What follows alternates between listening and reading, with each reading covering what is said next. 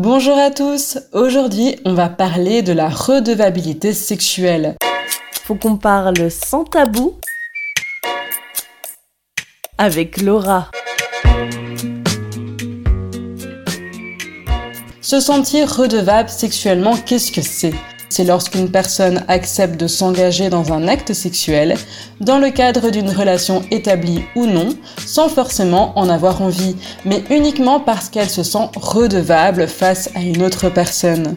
C'est l'idée d'avoir un échange économique mais sur le plan sexuel. Cela implique de prendre des décisions par rapport à son propre comportement sexuel en fonction des désirs d'une autre personne. Cette dette sexuelle peut prendre différentes formes. En fait, lorsqu'une personne offre un cadeau ou paie un restaurant, un verre, un hébergement à une autre personne, l'autre personne peut se sentir redevable sexuellement. Dans un même ordre d'idée, si une personne se retrouve face à quelqu'un qui lui a rendu un service, elle pourrait ressentir la même chose.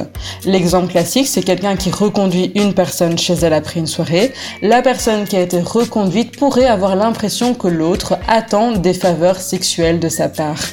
Cette impression peut apparaître aussi dans d'autres contextes plus insidieux. Si une personne échange des sextos, danse avec la même personne toute la nuit, accepte de prendre un dernier verre, Certaines personnes peuvent se sentir plus redevables que d'autres. Parfois, c'est parce qu'il y a un problème au niveau de l'estime de soi, une impression d'infériorité et ou une peur du jugement ou de perdre la relation, etc.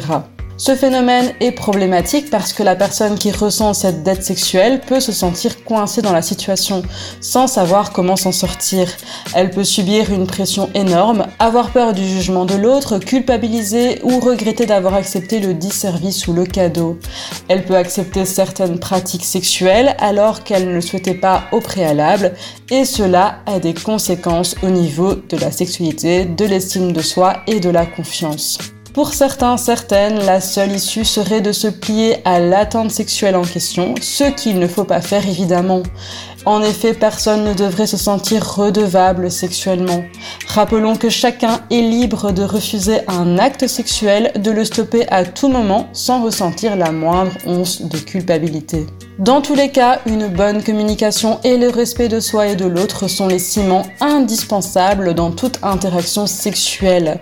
Gardons en tête que la sexualité est un moment de partage, d'échange pendant lequel les partenaires doivent consentir librement à une activité sexuelle et non un moment qui consolide la notion d'un prêté pour un rendu.